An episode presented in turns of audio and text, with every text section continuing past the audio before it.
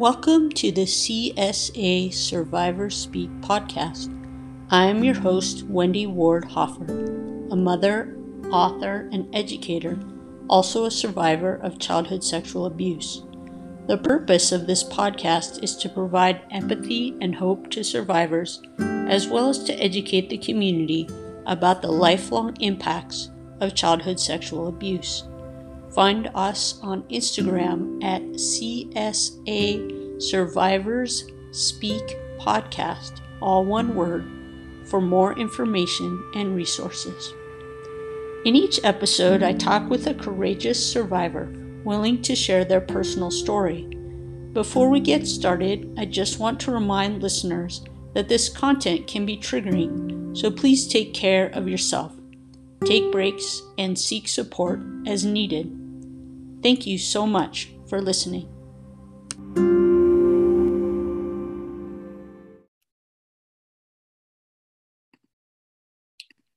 My guest today is Jenny Stith, the Executive Director of Wings. Hi, Jenny. Good morning, Wendy. Thanks so much for um, joining me. Can you start us off by just talking about Wings and what you are up to these days? Yeah, it's a joy to join you. So thank you for that invitation. Um, Wings is a nonprofit organization that exists to support adult survivors of childhood sexual abuse and their loved ones. And um, we have been in Colorado for a long time 40 years this year. And I have been at Wings for the last eight and a half years. And we support survivors in a lot of ways. We specialize in support groups for adult survivors so they can connect with other survivors and learn about what they're going through and unpack that together and, and heal together. And we have a group for loved ones. And then, really, because of the challenges that survivors face in the world, we're working to, to address some of those. So, we're building out some trainings for providers and other education and outreach initiatives for, um, for everyone, really, and survivors to be able to speak about, heal from, and thrive beyond this trauma. Wonderful. Well, I'm so grateful, Jenny, for your work and for the work of Wings, from which I have benefited personally. So thank you. Um, how, I'm just curious how you got into this field. Yeah, well, and again, I want to I want to acknowledge you and thank you for for naming that you've benefited from Wings because it's just awesome to see you on your journey and taking up space and opening the conversation in this way. So really seeing you and appreciating you in that. Um, and then what was your question? um, I'm just curious how you got into this field, how, what sort of drives you in your work and how, how you've. How I found my way here. Yeah. Hmm. Thank you. Um, so it's kind of a long story. I'll try to make it fast. Um, I, I was working in healthcare in um, the 2000s and that decade of my life and uh, for a children's hospital that was part of a large system in Louisville, Kentucky, actually. And when I turned 30, which is longer ago than I'd like to admit, um, I woke up to the fact that I was a survivor of childhood sexual abuse through um, through a relationship that was not um, healthy, and that kind of cracked me open and had me look backwards, figure out you know how I got in that situation, and that began this journey of trying to understand what I was even dealing with, how to get support for that, and how to you know move forward in a healthy way. So gosh i don't know it feels like a long time ago now but it really ignited this passion in me because i was reading books. That was the only thing i could figure out you know quietly silently. I remember going to like secondhand bookshops and you know peeking around the self-help section and you know i didn't want anyone to know what i was you know looking for and i wasn't even sure what i was looking for um, but slowly tried to like educate myself on the issue. And then the more I read, the more I realized this is not a new issue. This has been around forever. And by the way, we've known about it. The books that I was reading were from the 70s and 80s. They were like at least 30 years old. I was 30 years old. I was pretty well connected in that community by that time. And I was like, how in the world did this information not make it into these systems that I'm a part of? I can't mm-hmm. understand it. It's too big for me. I need to understand it. And that led to me stepping away from that, um, well, that role um, in healthcare and going back to school and trying to, I knew that I didn't know enough yet to live differently or to make change differently. And I needed to learn. Mm-hmm. Um, because if I, and reflecting on it now, it's like it wasn't just the trauma that I was trying to heal from, which I didn't fully understand yet. It was the silence around it from every single place that I should have gotten support. I was a leader in the Catholic Church. Like I was pretty darn connected, even though I'd come from like a rural part of the state. And there were just no doors for me. Mm-hmm. And so yeah, that's how that's how I began. And then I can just talk and run on sentences. So please stop me anytime you want. Well, I just want to ask a question about what you described because I think that is many survivors' experience is we feel really isolated, that no one's talking about this, that we are alone. And so I'm curious, like, how do you make sense of that, that reality that we've both of us and others we know live through? You know, I want to answer that, but I almost want to reflect back if it's okay, because I think a lot is changing in this space. Um, and we're, and you're part of that, like right now. Um, but I will say, interestingly, when I stepped off that path, at that point, this was like 09, the spring of 2010, through a mentor of mine, I got a chance to go overseas.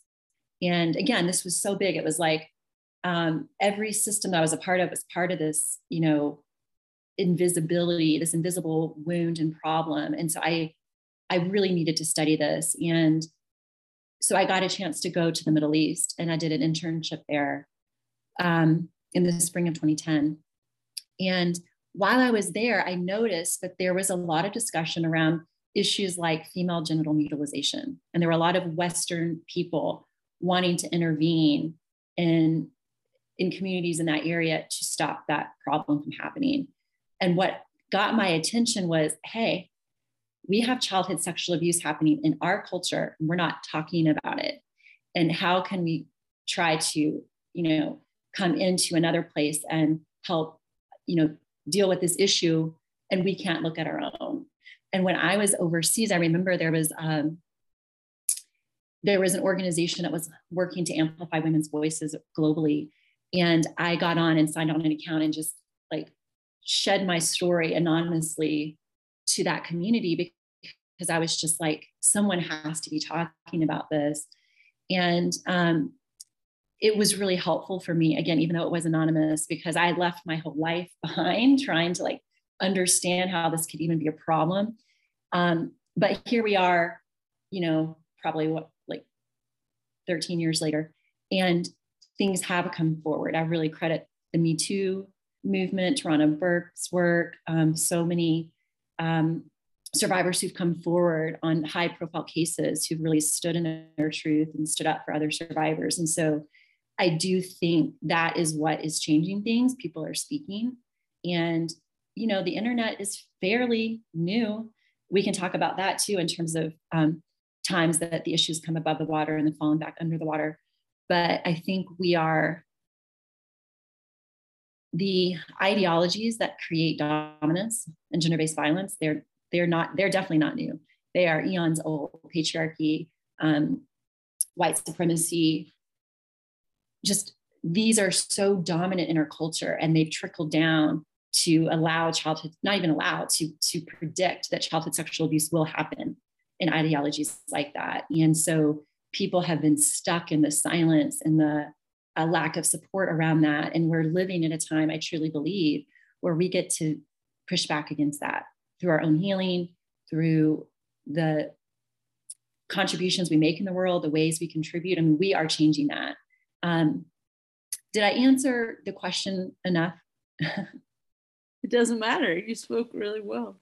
Um, could you talk more about that, Jenny, just about the social conditions that you be- believe or understand create a climate of childhood sexual abuse? Yes, I will try. And I don't claim to be an expert on this. It's again something I keep waking up to or, or trying to hold consciousness around. Um, you know, everything about our lives, we may take it for just the way things are, but it's all really constructed and many of us were born into like social conditions that we didn't choose that were part of you know the the community the family the environment that we were born into. As i had to unlearn that for myself again i point to ideologies that have positioned men over women and other gendered people over children and have really distorted what it means to even be a human like that we can all actually be nurturing and we all can be empowered. And it through those distorted ideologies we've created distorted ways of relating with each other.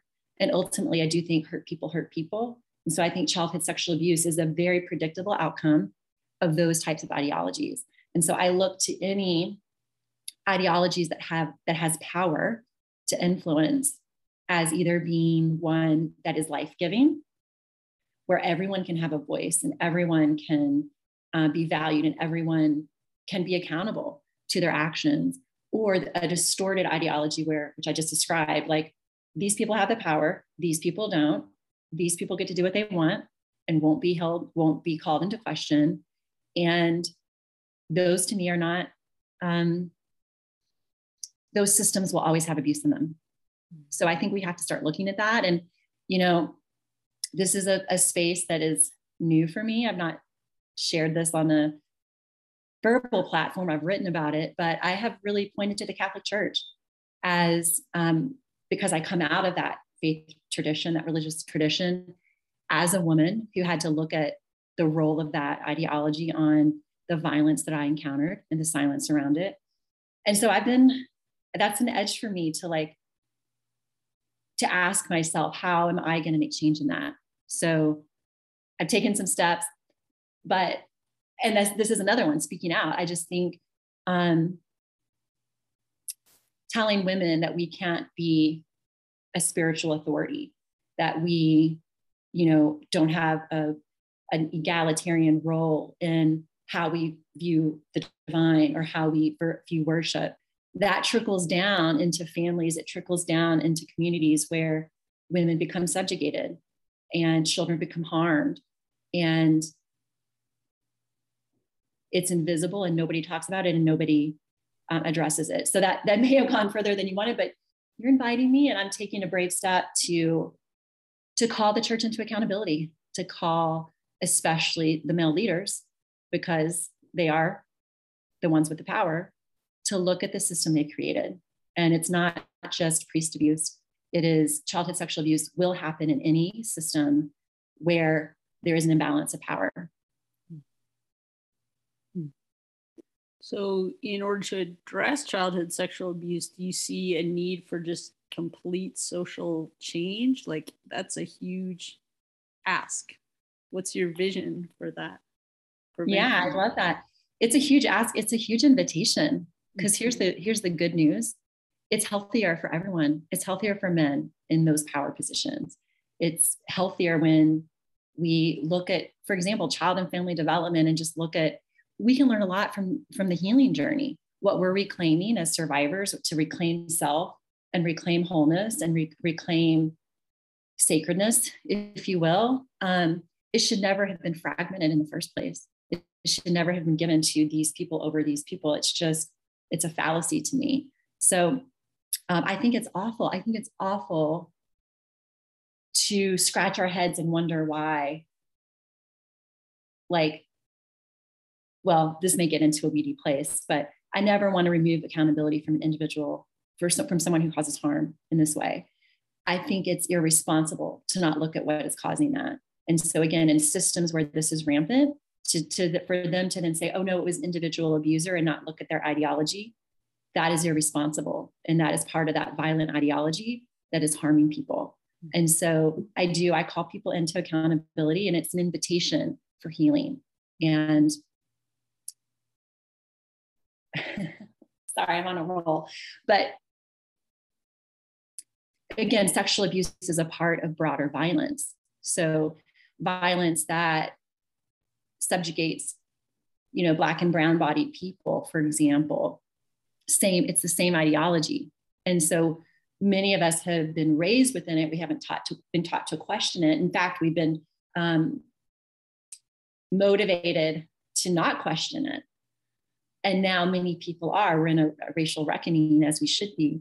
And so that has actually been helpful for me over the last few years as I've been listening and learning. And I've, I've made mistakes in that arena, but now I really see my heart is really open to this is all part of the same violence. And so it is a big ask. And a lot of people are asking, and that's the good news. I too, I think I was stepping out on this 12, 13 years ago. I, th- I, I knew that there was something that was amiss. Like I knew things were really wrong. And that's why I had to go back and learn.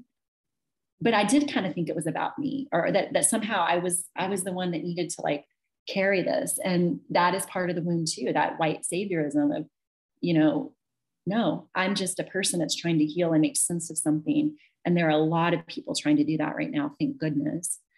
And I think that those of us who have made our way through or are making our way through and have platforms to speak should.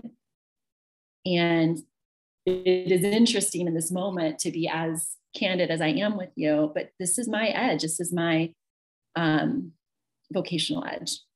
Mm-hmm. So, what um, it sounds like you're recognizing there's this whole social structure that's really enabled the violence of sexual abuse and other forms of violence, and also that this is a time of change. So, what are some of the shifts or promise that you see right now that is giving you optimism? Gosh, yeah, thanks for reflecting that back. I mean, so many things. I think um, those that have experienced sexual violence are stepping forward. Um, that's the good news about technology. You know, again, we're living in time. I think I got my first email address when I was a freshman in college in 90, the fall of 96, right? Um, as I started to put the pieces together for myself about childhood sexual abuse, I didn't really realize there were many women before me who had come forward and talked about this. Because we're here in Colorado, I want to mention Marilyn Van Derbur Atler. And, you know, I ended up reading her book, Miss America by Day, um, in the spring of 2010. She told her story in the early 90s, and it was pre internet. So all these people came forward. And, and, and she, I've heard her talk so many times. She's such a, a she wrote to me. Uh, she would say the mail came in bags and mail bags because there were so many people who related to what she was bravely coming forward with. But and then so people started getting help, and this was happening in prominent families. It was happening in so many places, and those people didn't want to be held accountable. So they created something called the False Memory Syndrome Foundation, and people got sued. People like therapists were getting sued for supporting their clients and talking about this. And you'll have to bring me back to make sure that I don't get too far away from your question, but it's it is kind of nice to reflect on this because so the issue went underwater, and then um, I really think some things happened in like the Larry Nassar case in 2011. Um, the movie Spotlight came out, I think, in 2017. And what was interesting to me, because at that point I was well into trying to make change on this at Wings, but that really was about priest abuse in the Catholic Church in the early 2000s. It took 17 years to get to the big screen. Then, of course, um, I'm sorry, I misspoke. Um, Jerry Sandusky was with Penn State. Larry Nassar was with the U.S. women's gymnastics team. Of course, he he violated those those women, um, and that came you know forward. I think in 2017, 2018, those those years, I believe. So, and the internet is here, right? And then Me Too was coming forward. And so I think this power of technology to amplify voice and to build shared experience and shared resilience, really, and shared solidarity, that's new. That's really new. And so I know there's a lot of, of concern around misinformation in the time that we're living in. That is real. And shared resilience, shared bravery, shared courage, that's real too. And so, so yeah, I think that's the, that's the good news of mm-hmm. The time that we happen to be living in. Mm-hmm. Yeah, I agree. I agree. So much is shifting. I, I want to switch a little bit the topic and talk about um, experience with healing and recovery and some of the challenges in the field. I know Wings as an agency is really of service to adult survivors and uh, has, as you said, been working on that for decades. I'm curious, what changes have you seen in sort of resources or opportunities for recovery? Thank you. you. That might have been more of your question before, and I was giving the context. So thanks for making sure I speak to this. Um, yes, so there's a huge need. So, so yeah, we were just talking about increasing consciousness and culture and and people stepping forward. And now we need to talk about services. And I'm really glad you said that because they are not enough. This is something that this is the way I've seen it. And I never, again, if someone else wants to educate me on this, I welcome it. But when I was trying to understand why couldn't I get help for this when I needed it in my community? And so I do know that there are many amazing sexual assault recovery centers around the nation now, many domestic violence programs and mental health programs um, that are that probably have really good ways of serving survivors. I don't know that it's been intentional always in terms of I think these movements like the domestic violence and the rape crisis or sexual assault movement came out of a need to support people who were in crisis with the recent event, the recent experience of domestic violence, the recent sexual assault. There was nothing for victim survivors going through that. And so brave people, many women, um, but, but others also created these organizations from nothing. And over time, those have again spread in every um, state here in the US. Um, and they've existed on very limited funding in the justice space. I mean, this is my opinion. And coming to Wings, the reason that I came to Colorado and Wings is I was looking back in the early, you know, 2010s, 2012, was looking for an organization that specifically supported adult survivors, and I couldn't find many. And I connected with Wings. And so the services that we provide, again, the support group service is very beneficial to adult survivors for some reasons. And may ask, remind me to come back to that because I'm going to speak to that specifically. And we know it's a really good complement to individual trauma treatment, that there's a lot that needs to be unpacked with a trained professional, um, especially for survivors who are first starting out on their journey. Because decades have passed, this happened to them as children, happened to us as children when our brains and our bodies were still developing. And so we need support, that one on one support, and then group space. And then we can talk about other healing modalities.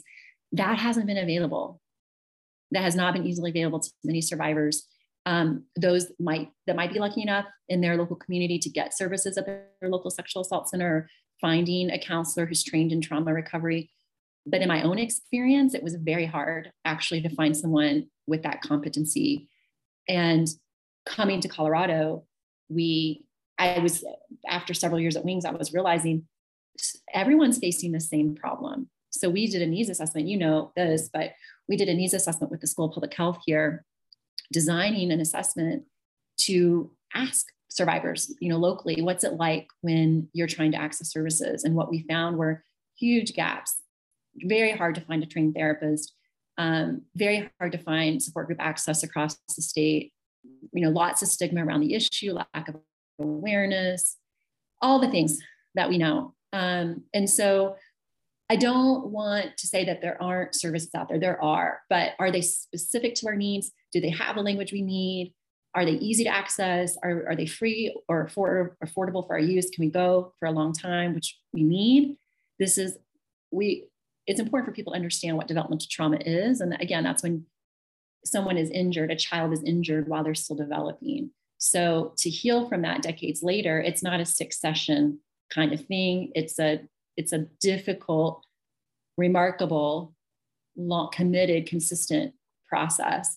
And so if you don't have insurance, if you you know can't find a provider, your provider changes, or any number of barriers, you don't have safe housing, um, you don't have a, a job with a fair wage, you don't maybe you have children and you want to dedicate time to your healing, but your are your children going to be safe while you do that? And even opening yourself up to healing from this trauma again it's it, you know this it's very hard at first it, it, for a long time too so it's not like you have to be you have to have some other things in your life settled or supporting you to be able to even go there. And so your question is a really important question. And it's part of that, like culture needs to look different. If we're going to get serious about this issue, providing some of the things I've just described is the minimum. It's the minimum that people need to heal. And there are many other ways of healing, and we can talk about. Um, I really just love to listen to others and other cultures who are healing from this and know what's working for them. But there's just a, there's just a lot of barriers and a lot of gaps, and so that's something I'm really interested in my next decade. Um, how do we really remove those barriers, open up access to healing? So the way you describe it is that healing is really hard to it's almost a privilege for someone to have the opportunity to heal the resource of time of stability of access to quality care and that that's a barrier for a lot of folks um, it I, is, and go ahead well and if that's not okay because there's a justice component to this turns out childhood sexual abuse is a crime and so adult survivors should have rights to services. And we've gotten that about child victims. We've opened up and done more to support connecting them to services. And that's not an area I'm an expert on. I'm sure, I know that issue needs more attention. And we shouldn't age out of that right just because we turn 18, knowing that many of us don't understand what we're even dealing with until much later. So along the journey, I just want to mention this part because this is where I want to acknowledge the field today stands on the shoulders of everyone who came before. But early on in my time at Wings, I was advised to go try to advocate uh, on a very grassroots level in DC and try to talk to some folks in the victim service space around uh, the adult survivor experience and our needs there. And that was when I realized there was this whole field of victim services that are trying to provide adequate resourcing for those of us who are victims of crime. And I met women there, just I'm just remembering, I met some women there who they were part of that movement before that False Memory Syndrome Foundation effort came through and swept through. Like someone said, I knew therapists that lost their jobs because of this. So that backlash was real, right? And that's where I think um, building power around it isn't just, it wouldn't just be nice if providers were trained and, and that survivors actually had access to what they need. It needs to be mandated. It needs to be um, yeah mandated because we have a right to receive the support we need to heal. It's it's really simple in my mind. Um, and then when you talk and then yes when you talk about those who've been more marginalized in society who have their symptoms are so far advanced and chronic because likely the level of trauma they've experienced, what would that look like to have wraparound services, to, to have them be stable enough to go through this healing journey? That's a really important question. And so I think breaking down the silos between some of these fields that they got created out of scarcity around the, the issues they were trying to solve. But we can, we're trying at Wings now to, to conceptualize a, a coordinated community response for adult survivors. So we can get folks trained, get survivors um, screen for the trauma. And this is always a voluntary choice. No one can, you cannot ever, and you should not ever force someone into looking at this if they're not ready, because that would do more harm. And if you don't know what you're dealing with, you cannot make an informed choice about how to move forward with it. And so it's almost like this is probably a bad analogy, but this is all about shifting consciousness, right? And at some point, someone decided you know, a box of cigarettes should have a warning label. This might cause harm to your health. So you decide if you want to do that or not. And it's almost like I would like survivors to know if this happened to you at any age, and as Marilyn Van Derbur says, one time or many times by someone you knew, by someone you didn't know, by someone to whom you were related, if it happened to you, you have a right to heal. And you get to decide if, when, and how you pursue that journey. But we have a right to tell you this may be impacting your health and there may be benefit to you in looking at this. Like that's a, I don't know, that just seems really basic to empowering survivor justice. And then making sure that they can actually get the support they need to engage in that journey. Mm-hmm. Yeah, I mean, I know plenty of survivors who took a long time to figure out like well that's why i'm like that or the here's what happened it's a it's a fascinating disconnect that i think we have experienced in our minds of not understanding how our symptoms tie back to those early experiences. Totally, Wendy. Thanks for saying that. I'm sorry, like substance abuse, eating disorders, relationship challenges, re-victimization. So domestic violence and adult sexual assault are often re-victimizations from a history of childhood sexual abuse. And that is not to blame the person who was sexually abused as a child. It is to connect the dots and say, let's let's heal the root cause or give people the choice to heal the root cause. My I've had challenges in the relationship arena. And for me, once I realized that, I was like, I I need to go to the root here. I need to figure out how to heal that. And um, it just starts a new conversation. Yeah. So let's talk about that, Jenny. Like, this is a topic you and I have delved into in the past, but I'm going to ask you again like, what is healing? Like, how would you describe sort of the opportunity, the promise of that journey?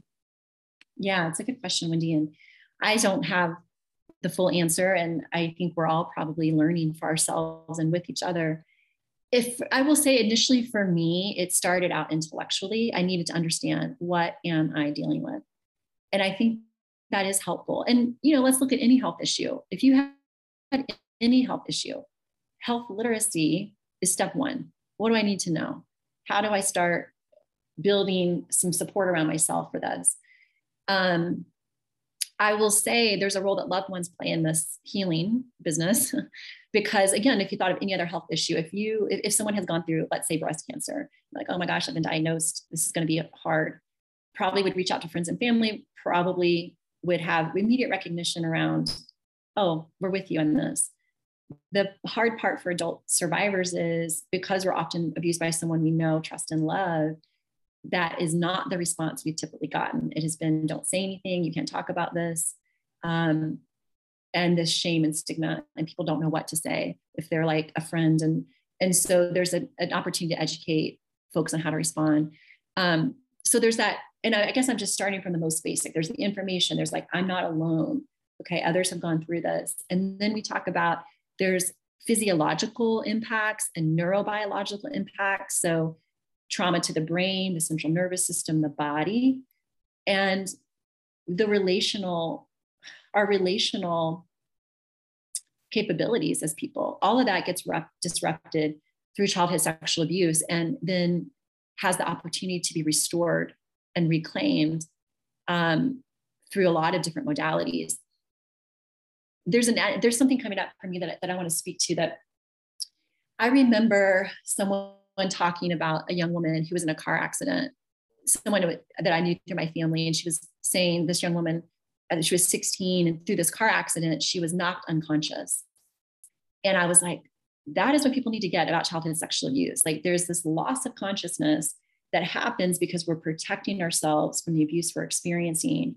And that also leads to that disconnect between, oh, these symptoms I'm experiencing today have something to do with that weird thing that happened to me as a child. And so coming to consciousness through the healing process, wow, there's a lot of ways to do that. Again, education, shared experience with other survivors. Said I wanted to talk about the support group space, and I think it's important for people to get. Because we can't intellectually, as a child, understand that someone that we love would choose to harm us, we internalize that and we just say, oh, this happened because I'm bad. And not just I did something bad, but I am bad as a person. And that just gets taken on as our identity. And so in the healing process, and then we do a lot of other things. that wasn't abuse. Didn't, it wasn't that bad. Like we're doing it automatically out of our, out of a sophisticated like survival response.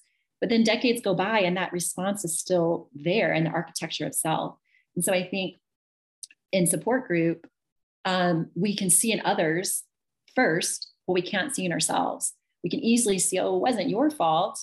You were just a child. And of course you deserve love. And are a powerful person, we can see it in someone else, but we can't see it in ourselves. And I think support groups for this issue are uniquely um, beneficial as that as that coming to consciousness piece.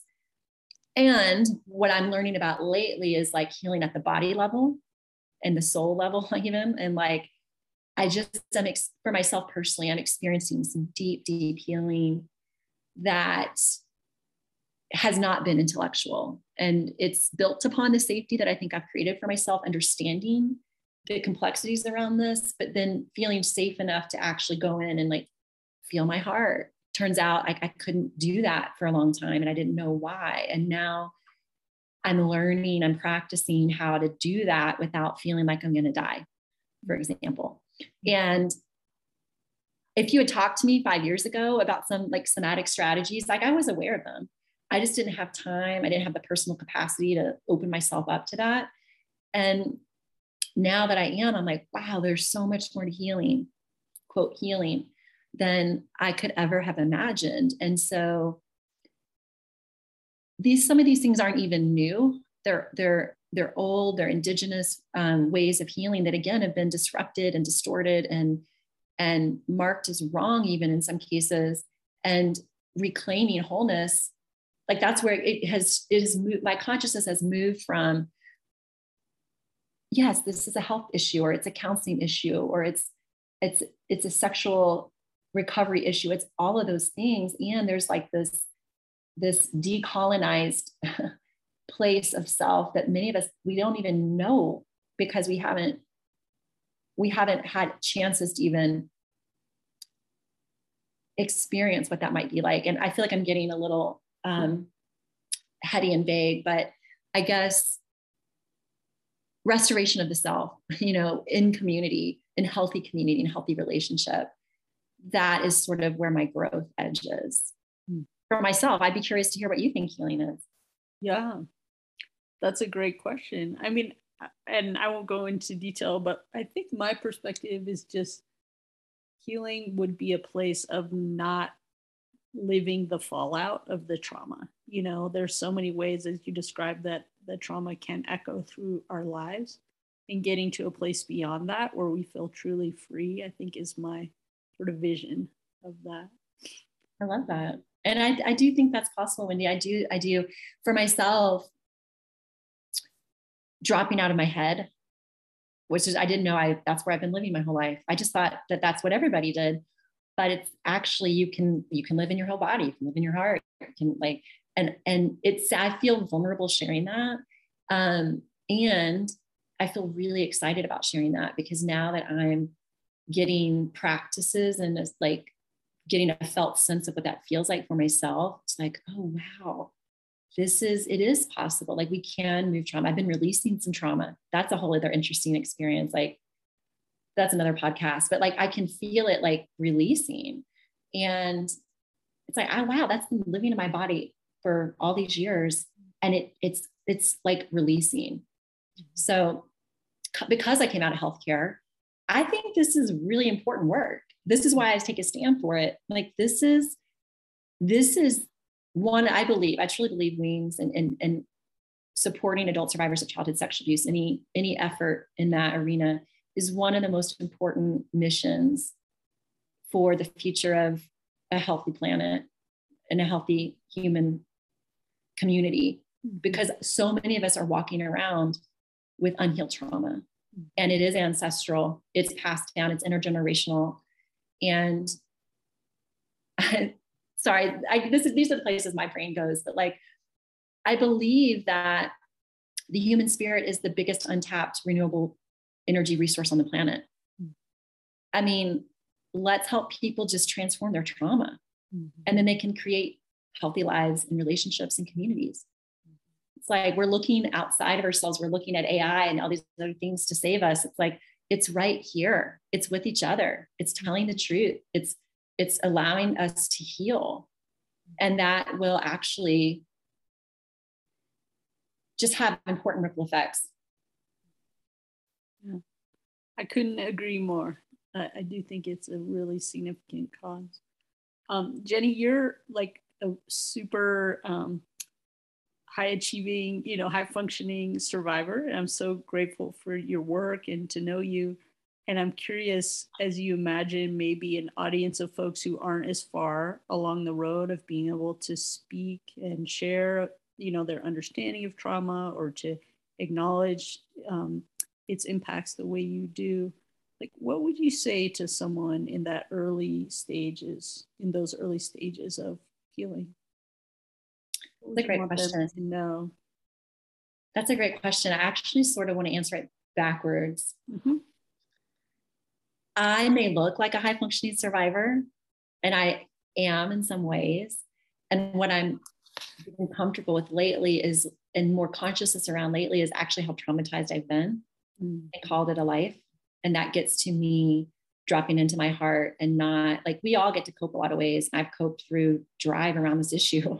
Mm. I mean, for me, it was part like I needed to be in a world that was addressing this issue. And that was important.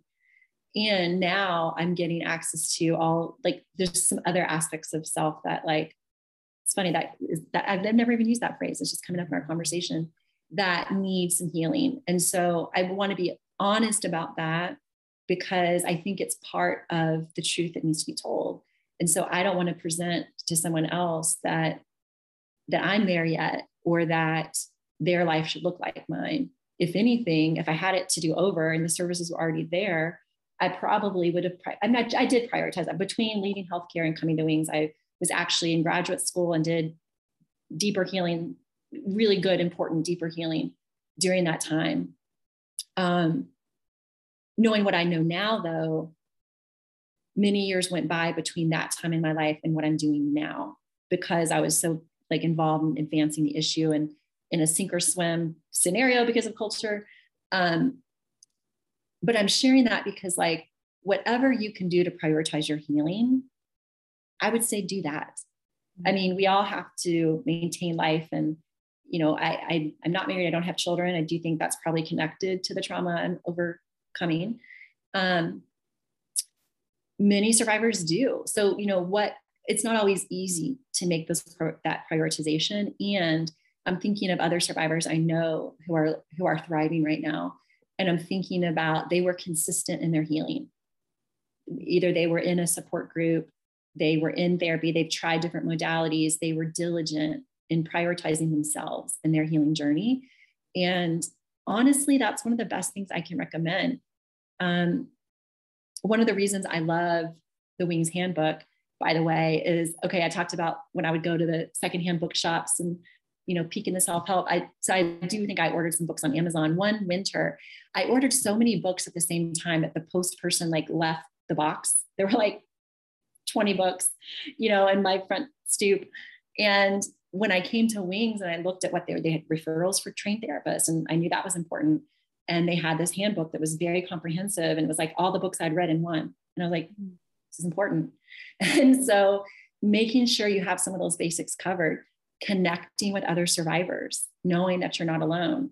I was fortunate along my journey to meet in the beginning one person, one person who was a fellow survivor, and her friendship was so important to me because she also was a high, you know, high functioning presenting person who had a lot of injury from the same um, experience of childhood sexual abuse. And honestly, in this world that has not recognized this, that can be disempowering. Again, I think I said it earlier, but I'm getting a, a memory of it. It is so disempowering as survivors to not be seen as having legitimate health issues that we need help from.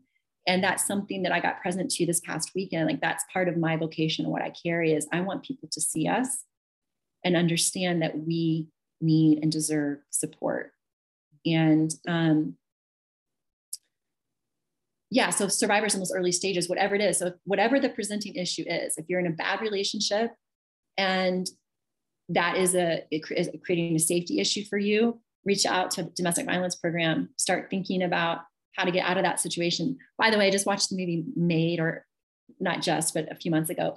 Like that type of heroic i know this is what i need to do for myself and then talking about it and, and letting other people know you're not alone. I loved that effort because it just showed the path of women that are in that experience which so many of us have been.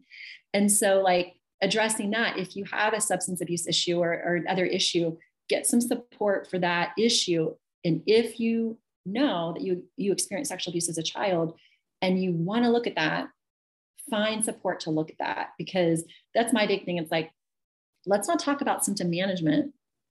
That has a place but let's talk about transforming the root cause. And then can someone come out of that process? Might take two years four years six years. That I think that's a realistic expectation in some cases for like ascend like foundational work. But then you get more life back. You get better relationships. You get authentic friendships. You know, your whole world can change by making that a priority. So um sorry, I have it turns out I have a lot to say about these things. it's wonderful. It's wonderful. Um, well, Jenny, I so appreciate your work and your courage in addressing this issue. I think you know the visibility that we we know we need is is emerging thanks to folks like you who are um, willing to speak up.